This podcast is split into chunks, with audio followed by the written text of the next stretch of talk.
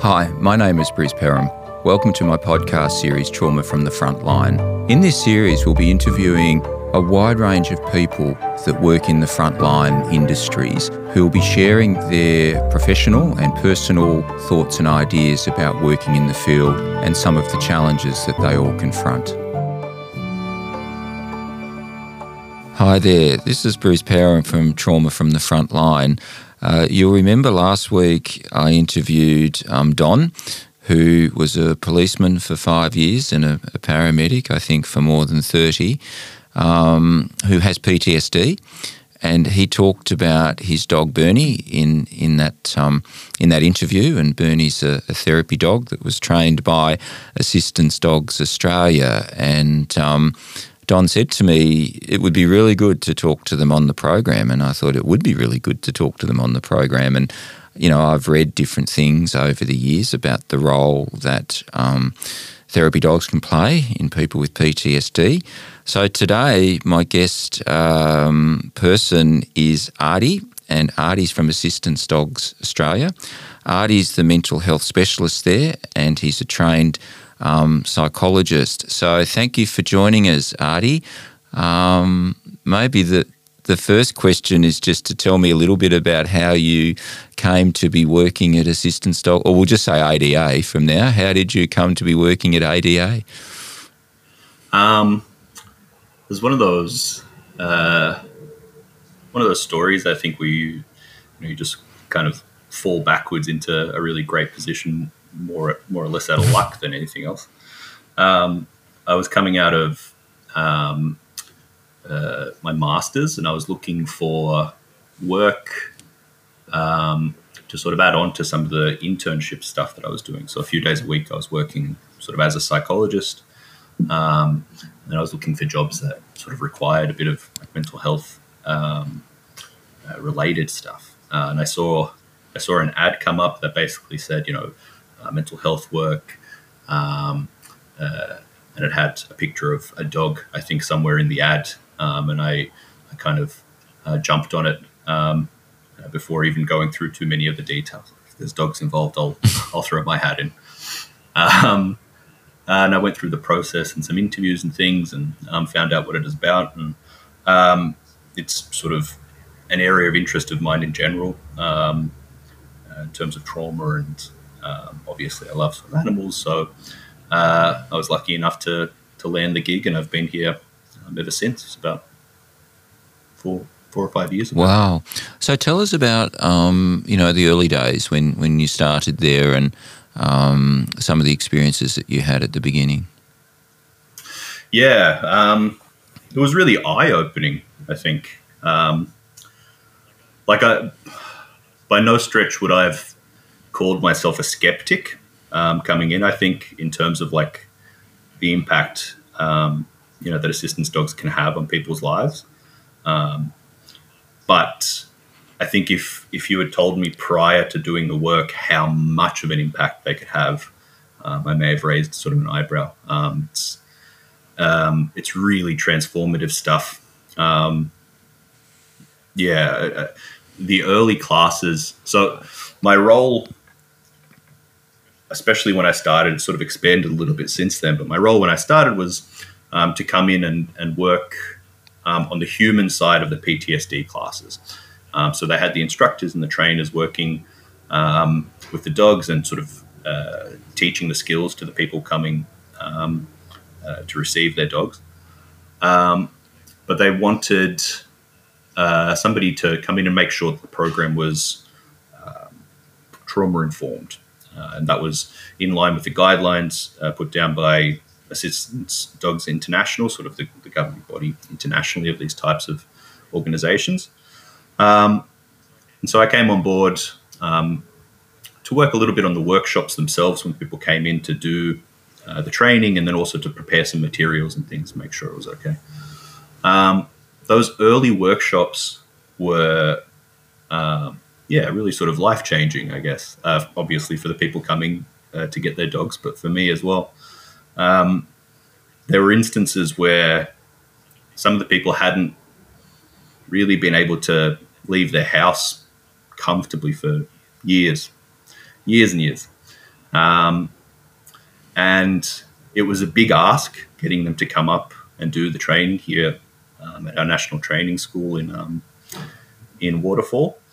Um, but they they did it. They sort of you know met us where we were at, and to go from being almost sort of housebound um, to strolling down you know the centre of Cronulla um, with their dog um, and getting through that experience um, and being impacted, but you know working their way through it. Uh, that was that was astonishing to see. Um, yeah, astonishing. Was, were some of those uh, people?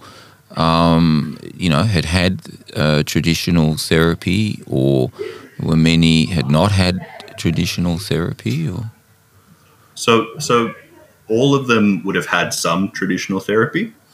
Um, the way we sort of frame this program and the assistance dogs is as an adjunct to uh, sort of primary uh, care. Yeah. So uh, to qualify for the program, you would have had to have gone through some level of individual and or group um, uh, treatment, um, but still sort of require, I guess, um, that additional help. Um,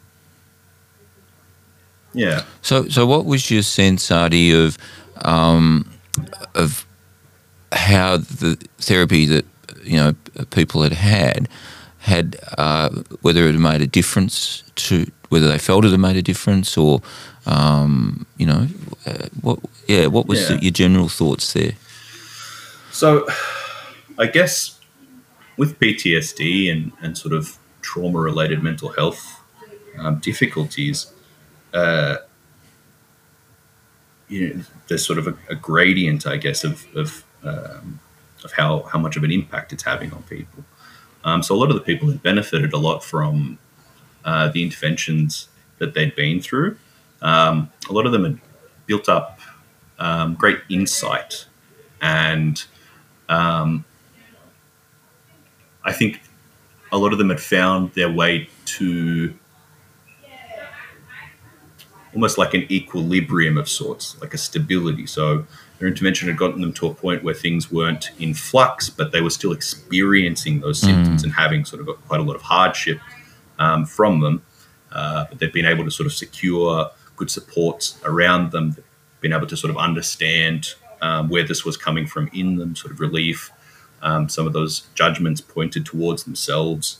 Um, uh, you know, it's very much sort of a, a lifelong journey, I suppose. Once once some of this stuff happens. Um, so they'd, they'd, seen some benefits. Um, I guess I don't know if it sort of if it's jumping the gun a little bit, but um, what the what the dogs provide is sort of in the moment, consistent, uh, sort of affective support. So, so support for that um, uh, uh, hyper vigilant um, emotional response, that that uh, fight flight response, um, that threat response system. Um, the dogs help to tune that down, and so that works fan, you know fantastically as, as an adjunct um, to that other sort of side of the therapeutic stuff uh, because you have that in the moment on the ground help um, uh, combined with you know the psychotherapy and the, the medication um, hopefully to sort of cover all areas of life. Mm. That when, makes sense. When, when, yeah, it does. You know, when when you you started, and I think you mentioned that you you know didn't really know uh, what you were getting into. Um, that was that surprising as you started to recognise the role that the dogs could play in assisting the person to um, I guess, in a way, utilize the strategies I'd learned in therapy? Mm, it was. Um, yeah, it really sort of ignited, I guess, um, like an interest or a passion in me to sort of uh, learn as much as I could about where that effect was coming from and how to get the most out of that sort of connection that these people were forming with their um, with their dogs, um, and it works really well. I think synergistically. I, I, I, don't think it's something to look at as uh, sort of like a separate intervention. This isn't. Um, I don't think an assistance dog necessarily is going to be the be all and end all, but I think on its own it works quite well, and, and in combination with the other sort of supports that people have in place, um, uh, really sort of helps to, to cover cover everything. It, it, look, it's, uh, it's, it's interesting because in a way, it's almost like where the therapist can't be there with you at those times, like you mm. you escalate or you hypervigilant or you've got to go out and you're, you're, dealing with anxiety. Your therapist can't be there to help you with that. Um. But the the so it's sort of in a way that the dog takes on that kind of calming role. Yeah, yeah. So the, the way the way we like to sort of conceptualize it is the the characterizing feature of uh, PTSD and, and other trauma related uh, mental health difficulties is one of um, you know a sensitized threat response system, um, and that mismatch between um, your threat response and the environmental demands, then you know through a myriad of different channels, leading to lots of difficulties across lots of areas of life. Um, in therapy, uh, sort of psychotherapy, you're looking to often kind of bring some of those experiences up in, in a safe and supported space and reintegrate them so that they're they're less activating, um, you know, in the background. You almost reassess the environment um, and sort of relearn safety. And the the medication um, ideally helps with that as well. So you know, brings down uh, some of those escalated bodily responses and allows for a bit of um, relief from that state of sort of heightened tension to you know, facilitate that functioning. What the dog does is it lets you develop this warm, non judgmental, trusting connection, this sort of deep relationship with an animal that's going to be with you night and day. And through that sort of reciprocal back and forth relationship, you you tap into that sort of calm, right? The dog is almost there as like a, a, a signal constantly reminding you that, you know, the world is maybe not as scary as your body is telling you it is. Um, uh, and that back and forth is a big part of that, the, the reciprocal relationship. So you're, especially in the early days, going to be depending on the dog quite a lot. Um, but the dog, even though it's extremely well trained, is still a dog. There are going to be certain situations where it's going to have a hard time as well.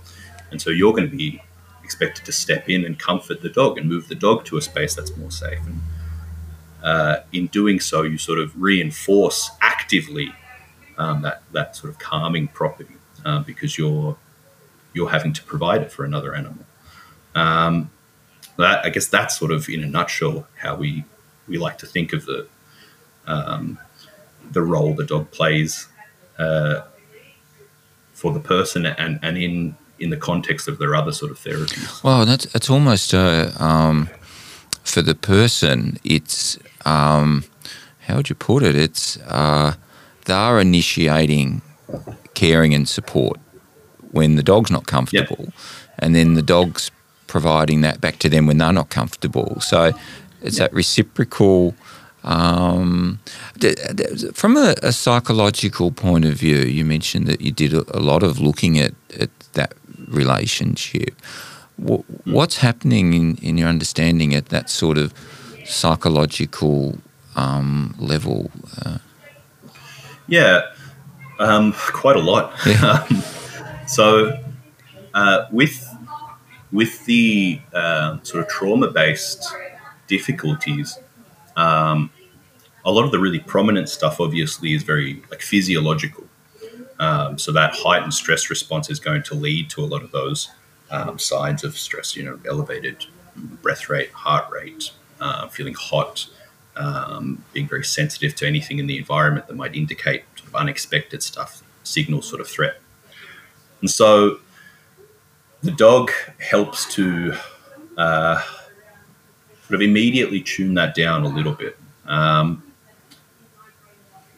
so one of the reasons that's been suggested for why that might happen um, is that you know through our sort of co-development with dogs, so through through this process of um, uh, domestication and then the, the, the various roles that we've assigned to dogs in our uh, sort of societies across the thousands and thousands of years that um, we've had them uh, as domesticated animals. Um, we've we've learned to use their response to the environment around us as a signal uh, uh, to to you know whether things are actually threatening, right? So in our early relationship with dogs, um, because their sensory sort of field is much broader than ours in terms of their ability to hear things, smell things, see things. Uh, we would have looked to them to sort of indicate any danger you know, before we were able to sort of sense it. And over the years, you know, that's kind of expanded into other areas, but we're still sort of looking at them towards that thing. Um, we've selectively bred them to be more expressive in that regard as well. So uh, they're able to sort of communicate those feelings a little bit clearly um, through their faces, through their body language. Um, and so we pick up on those cues if we're, you know, if we have an affinity for dogs. Obviously, some people, some cultures are uh, less attuned. Um, uh, but for, for people who have an affinity towards dogs, um, sort of an intuitive sense of, uh, well, if this dog is sort of calm and happy, um, then I should probably be calm and happy as well. Um, another sort of pathway that ties into that is one of uh, just sort of general attachment, connection, communication. So, uh, because we as humans have this wonderful ability to anthropomorphize, so look at things around us that aren't human but give them human characteristics, we can tap into that ability to. Uh, uh oh, I'm just talking about this. My my dog's a little bit distressed. I'm giving him a, a pat before I go. You're reaching out. so I'm reaching out. Um, uh, so we can tap into that sort of uh, ability to assign human features to other animals, and use that to sort of weave those animals into you know our uh, uh usual models of relationships. And so the benefit in that with a dog is that the dog is coming to you uh, in a very sort of pure, simple way, right? You you give them the care, um, the love that they sort of deserve, and and they reciprocate that um, non-judgmentally and clearly, um, and so you can form these sort of bonds uh, using that same sort of you know attachment framework that you might with other humans, but drawing you know much more in terms of like a positive, uh, uncomplicated connection. Um, and having access to that to calm you around all the time, like you do with with an assistance dog who who has that ability to follow you into all of the different spaces in your life is. Um, you know, tremendously helpful, and then hopefully over the long span, healing as well. On on that, um, you know, that the, the issue of the dog being, um, in a way, having a, a, more effective threat detection system, is is that sort of where, say, the person um, or the owner might sort of, what was that noise, be really hyper vigilant, look at the dog and go, oh, the dog's not too worried. Um, does it have that kind of, well, I'm not going to worry till the dog worries? Yeah, yeah. And I think um, that that's an important feature in terms of how we're um, sort of breeding and training and selecting the dogs. Because um, obviously we don't want animals that are going to be very reactive mm. um, to sort of uh, unusual things in their environment because that might contribute to um, somebody having a harder time um, or going in the opposite direction. Um, uh, yeah, we, we, I mean, we don't want dogs that are sort of totally dead to the world around them either, but um, uh, yeah, just sort of a, a settled um, animal that's okay with a bit of novelty in the environment, um, not overly reactive to other animals, other dogs, um, and able to yeah be that sort of anchor point almost uh, for the people they're with. Have there been um, particular breeds of dog that have, have, you know turned out to be more uh, suitable for the work? Um, I mean, the vast majority of dogs we use are um, uh, Labrador Retrievers. Um, we've had other breeds uh, come through. Uh, uh obviously, Don um, has our uh, uh, Bernie, our Bernese Mountain Dog. Um, I don't know if there are breed specific features. I think it's probably a question for for one of the dog people. I know, I know uh, the the labs are really good.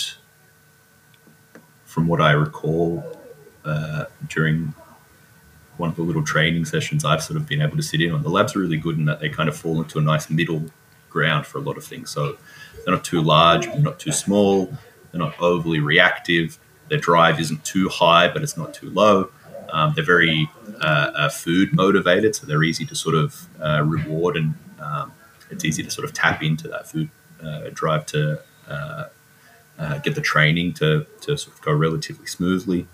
Um, but I think you could probably do similar things with with most dogs, provided they had those features um, in terms of being, you know, well connected with the person and not being overly sort of um, reactive in, in, sort of novel spaces.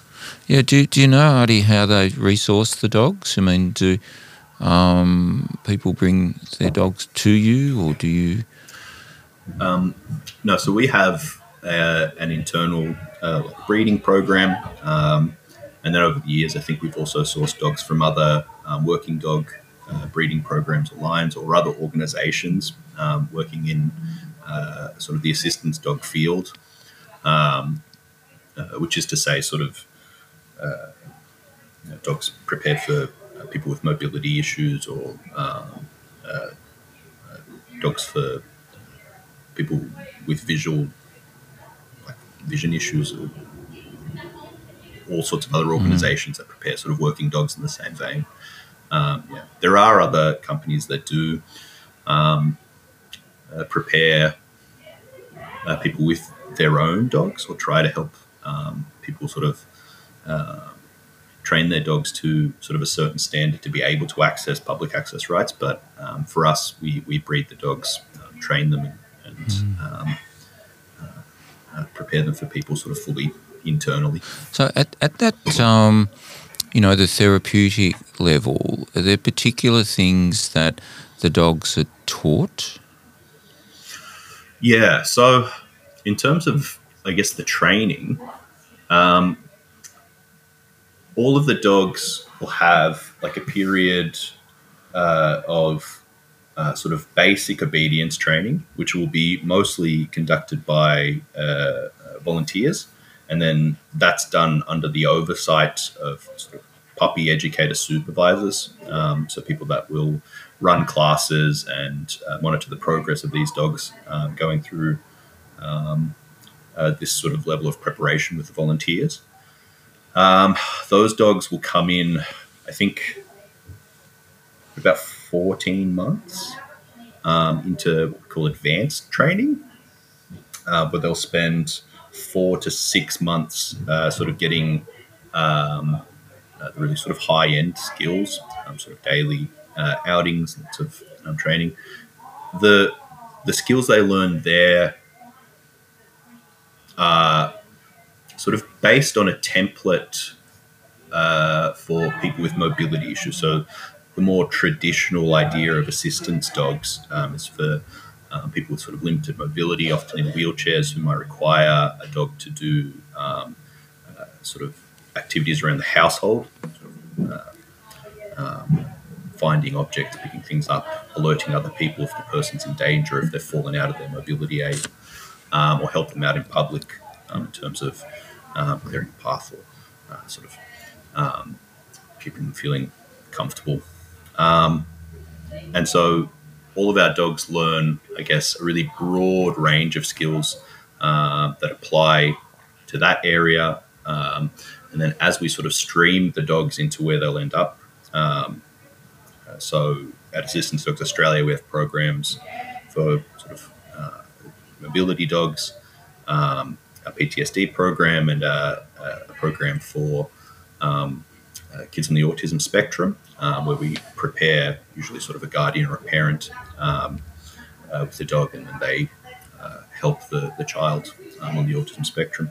Uh, so we'll stream the dogs into those different pathways, and then once they're streamed, we'll give them a little bit more attention and the skills that are going to be more relevant in those areas. So for the PTSD dogs, that might be sort of contact-based skills. Um, so, uh, for instance, they'll learn a nudge where they can uh, sort of bump their nose into a person's thigh, um, and that can be helpful. For instance, if somebody is experiencing um, sort of a particularly elevated level of stress out in public or is um, experiencing some dissociative um, symptoms, uh, that sort of little piece of forceful contact can help sort of shake them back out and help them reconnect with the dog. Um, we also teach them to do uh, sort of laps on command where they'll jump up and sort of give them a pat. Um, they'll do a visit, which is sort of like a, a, more subtle version of that, where the dog will sort of place their head, excuse me, onto uh, the person's sort of uh, leg and sort of rest it there with a bit of force. Um, again, giving that sort of physical contact um, component, encouraging that sort of uh, connection, um, uh, sort of calming bond. And then, obviously, there are you know the other, I guess, sort of less specific skills. So just positioning um, uh, the dog on one side or the other, um, being able to sort of have the dog sit under the legs uh, if you're on public transport, for instance, um, that keeps them out of the way, but it also gives that sort of uh, consistent calming feedback um, as, you animal's sort of right there um, on hand, uh, providing that sort of touch um, that's calming.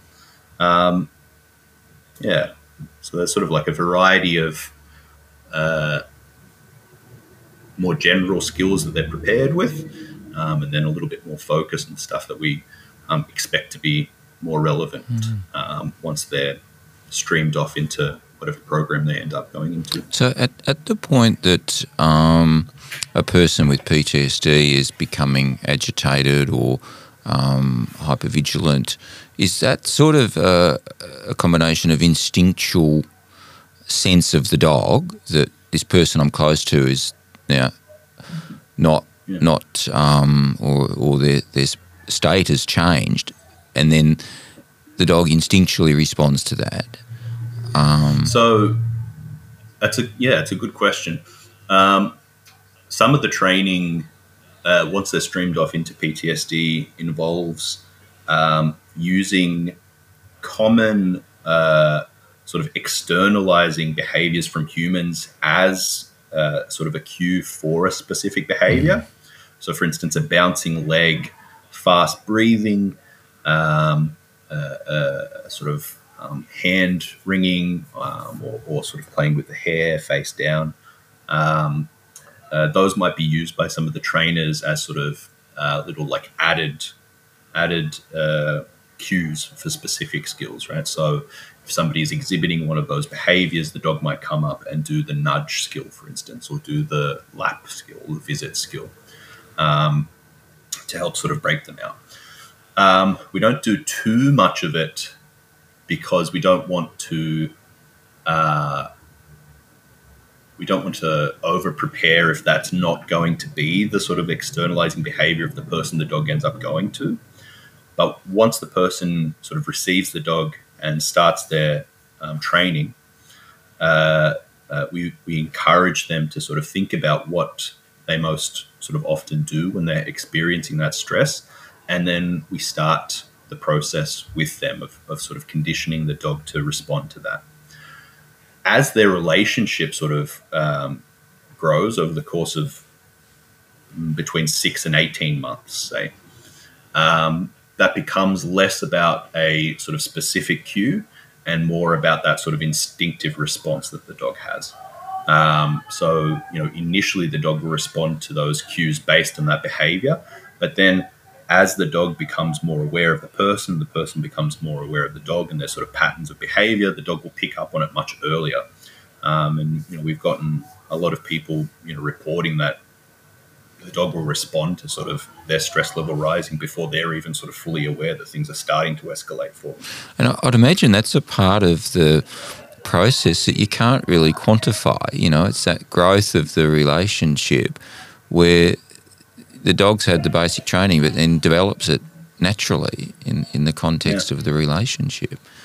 Absolutely. And, and it's something that we like to put a bit of emphasis on.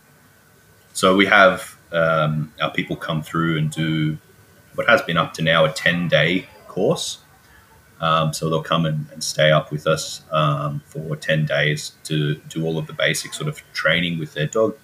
Um, so they're ready to take it home and sort of start um, this journey with their, with their uh, new assistance dog. Um, and in that, in that 10 days, you know, we, we teach them their skills, but we also emphasize um, the importance of that relationship uh, because that's that's what's going to lead to these sort of more intuitive things um, coming to um, to the forefront over time. Um, we do that with uh, some uh, well, like a little workshop we run on on mindfulness, for instance. So you know, um, how do you spend time mindfully with your dog? doing activities that you're going to have to do uh, week in and week out anyway, right? If you're taking your dog for a walk, um, you know, how can we encourage you to sort of spend a bit of time, uh, really just sort of in the moment, enjoying their company, um, and almost seeing the world through their eyes for a little bit, or um, if you're uh, grooming your dog, because that's such a sort of uh, trust intensive and, and sensory sort of activity.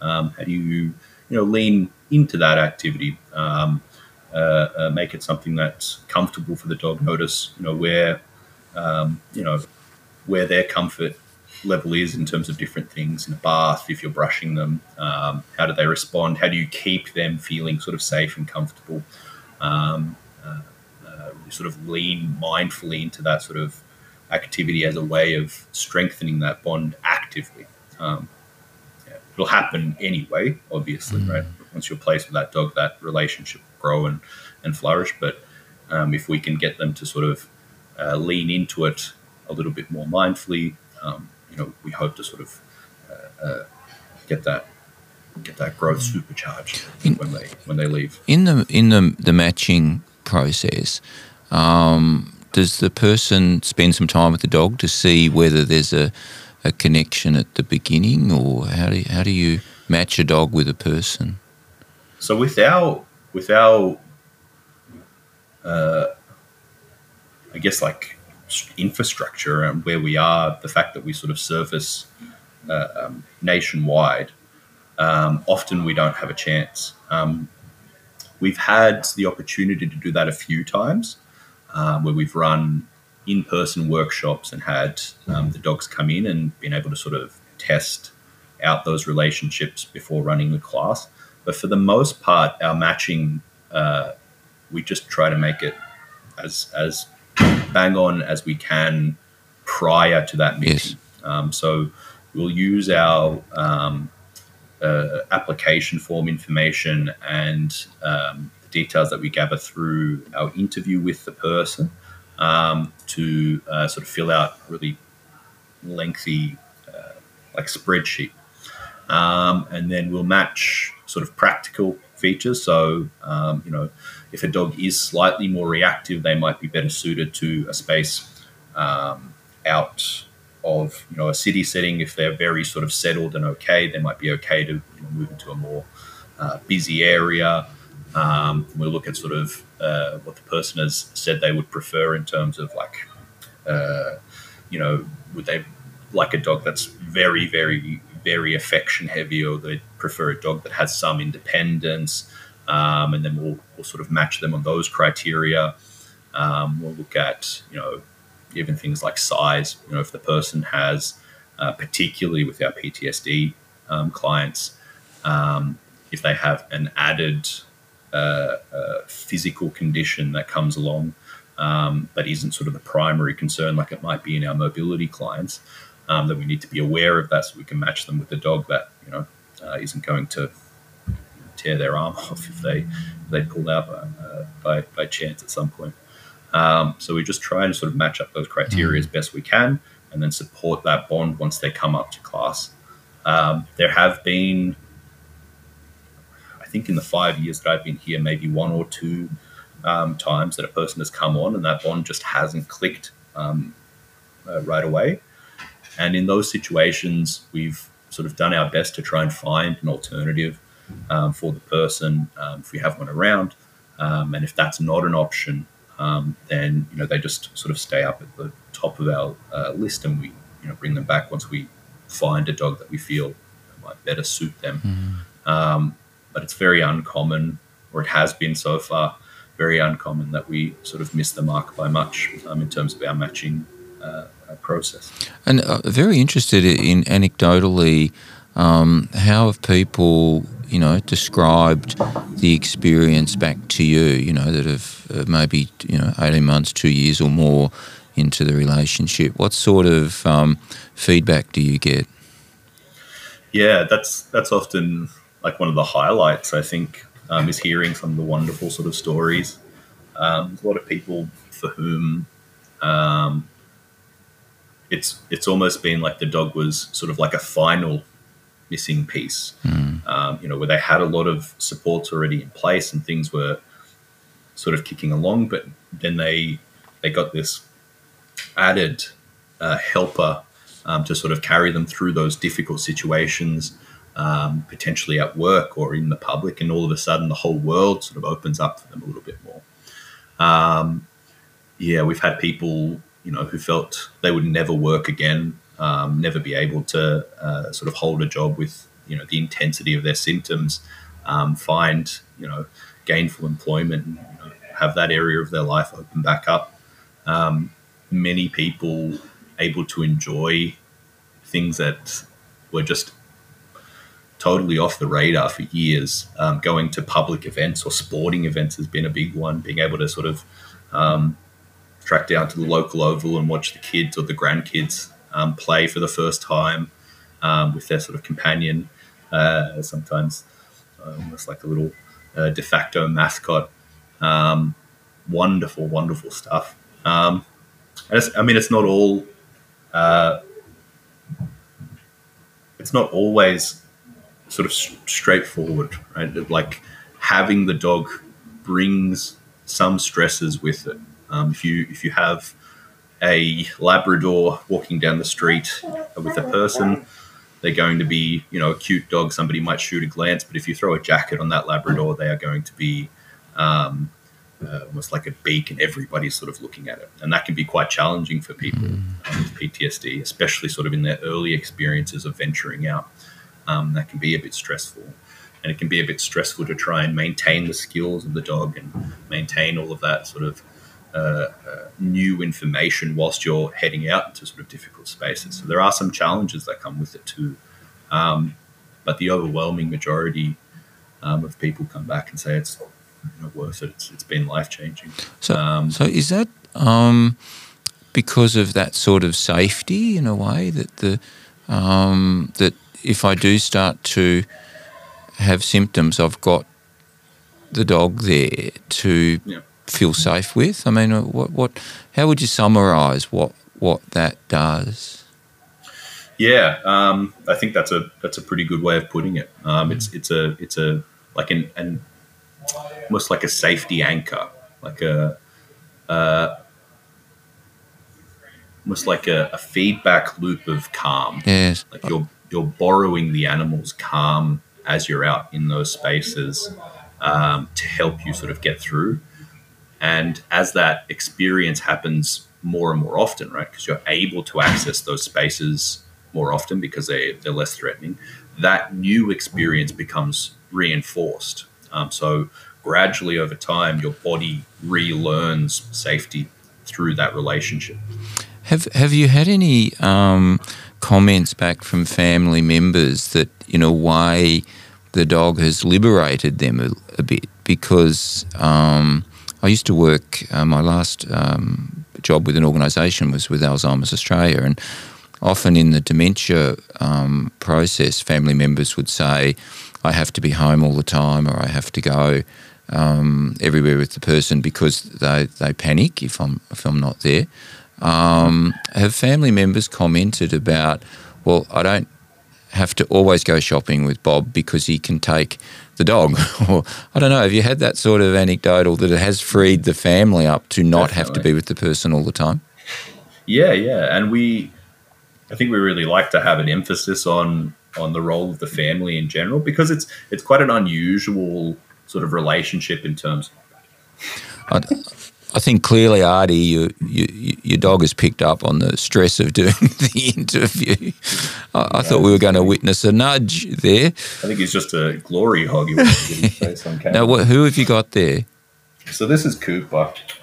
This is uh, so when I'm not working at ADA, I work as a psychologist um, uh, at another organisation, um, and I was lucky enough a couple of years ago to get Cooper as uh, a therapy dog. Um, so he works with me um, at my other practice. Wow. Uh, uh, helping us out with, with kids and families and um, yeah, sitting in there and, and lending us that sort of little emotional heat sink um, in, in those uh, sort of therapy spaces. Oh, Cooper's a natural. Get him out of the way. um, uh, what was I saying? Um, what was the question, Martin? so, um, I think I was asking. It was about this the safety and family members feeling. Yeah, family members. They don't always have um, to go now because the dog. Yeah. It, the dog's role is to always go.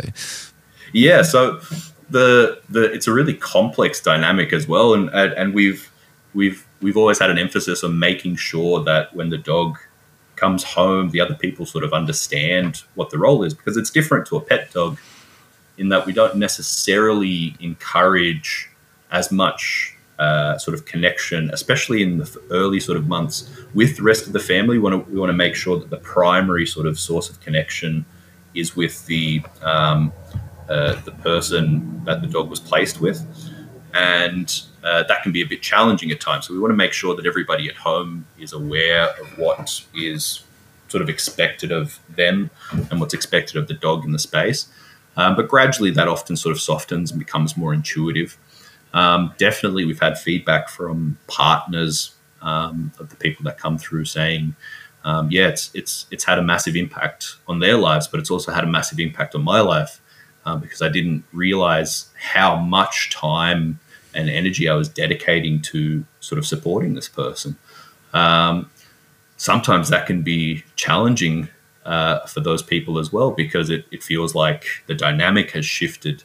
Um, uh, uh, but you know, we try and support um, our people through that um, with our sort of follow up visits making sure that everything's sort of getting settled and that um, uh, the the the wife and the kids and, and the extended family are sort of okay and, and, and, the dog is interacting well with everybody and um, the routines have sort of readjusted around them. Um, so, yeah. so was that in terms of that I'm not needed as much now, or yeah, yeah, yeah?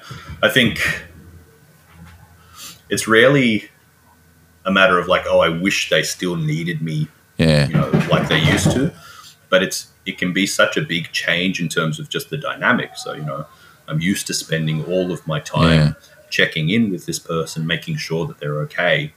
And now I, you know, I have to sort of figure out how to, um, you know, get that same sort of contact and connection through a different avenue. Um, but what we've seen is that that can also lead to, um, you know, relationships sort of flourishing. Um, um, and people sort of finding uh, well, often what we hear about, I suppose, uh, is you know people being able to go, say, on holidays with their partners or with their families again, um, or go to events or places, um, you know, school plays and, and things. Um, and so it feeling like the dog has helped um, sort of the family um, kind of travel more as a unit again, mm. if that makes sense. It's, it's um, yeah, yeah, absolutely, and it's almost like you know adjusting to I'm freer to do more things for families and for partners than what I've been historically able to do. And what would it be? what, what will I spend? You know, I can actually go out now if I want to. Um, yeah. Look, often families are hidden in trauma, or they're often hidden in in everything. Um, but it's a, it's such a um, an incredible point of the role that the, the dog can play in in that ricocheting through the family of opening up those sort of opportunities. And I'm sure it's something people don't really think about. Um, but you know, it's just amazing. Really, it's just outstanding. The, well, I mean, I think I think the real, I guess, the benefit of getting to talk about it like this is that it it sort of answers questions um, that people might have. I think once once we start talking about it, a lot of the stuff that I'm sort of saying is probably feels pretty intuitive. Like it would make sense. Um, somebody sort of able to head out to different spaces and feeling a little bit calmer that they're able to sort of connect with their families. But I think there's a little bit of a gap to be bridged when people see these dogs out in public and they think, well, what what is it really sort of offering to somebody with, mm. trauma, or what is it offering to you know a family with um, uh, somebody on the autism spectrum, and how, how, does the dog connect to those sort of um, uh, condition? What, what what does it offer? But I think it, it's sort of intuitive once it's just kind of and brought I, out a little bit. I guess that's the extension of historically we've all you know grown up with looking at seeing eye you know, dogs and sort of it's mm. obvious if the person um, doesn't have hundred percent sight, they need a dog that can do that that for them. Um, and personally, you tend to stop. That's where your thinking stops. you know, just yeah. You know, and obviously understand that the dog will be a companion as well, but it's it's such an obvious connection into well, you know, need the dog for my sight. Whereas this is quite different, so I can really understand how people, um, you know, don't really know much about those areas, and um, clearly it's a you know growth area. Um, look, I, I, I can't thank you enough um, for sharing your experiences um, with me, and it's opened my eyes into, as all, these interviews always do, into a whole range of other um, possibilities. And, you know, I get the sense that there's just starting to be more awareness around, you know, programs like yours have potentially so much to offer as a support to the existing services. And, um, with Don, we had a little bit of a joke uh, about well, how many counselling sessions did he think Bernie was worth? and yeah. um, we came up with probably about fifty in terms yeah. of. Um, of well, Bernie's Bernie's a bigger dog, so maybe maybe even sixty-five for Bernie maybe 50 for a regular um, lap, but yeah, and, and, and I think Don actually made the comment. I think he made the comment in terms of he's getting a bit more used to being looked at, um, but I think he said everybody's looking at Bernie, not him. Um, yeah. But look, I just wanted to, for, for listeners, um, if, you know, obviously um, ADA, uh, I don't, do you get government funding or are you pretty much self funded? Um, pretty much self-funded. Uh, self-funded. Yeah. So if anybody yeah. was listening to this and wanted to make a donation um, to the work and and towards um, donations go towards training more dogs and. Um, currently, ADA's list is closed because, uh, obviously, if we've heard, it's a high intense um, program that the dogs are put through. So, you know, uh, uh, from a numbers point of view, that restricts um, how many dogs can go through the program and how many people they can be matched with. So, you know, if you've been um, touched, uh, please uh, go to the website and, and make a donation to support. You know, what I think will certainly be a, a, a therapy way of the future as we learn more about PTSD. Thanks, Adi. It's been great talking to you, and um, I really appreciate what you've shared with us. And um, and uh, keep uh, what's the word? Uh, keep patting Cooper. Keep patting Cooper. Um, no worries. Thanks for having me. Thank you for joining me on this latest episode of Trauma from the Front Line. If you are enjoying this series, please make sure you follow us on Spotify or subscribe on Apple Podcasts. And if you find this information valuable, we ask that you rate the show five stars. If you would like to get in touch with me, please feel free to email me at bruce at letstalkdifferently.com.au. Until the next episode, please take care. If this episode has raised any issues for you, free counselling is available through your organisation's employee assistance provider, Lifeline on 131 114 or Beyond Blue on 1300 224 636.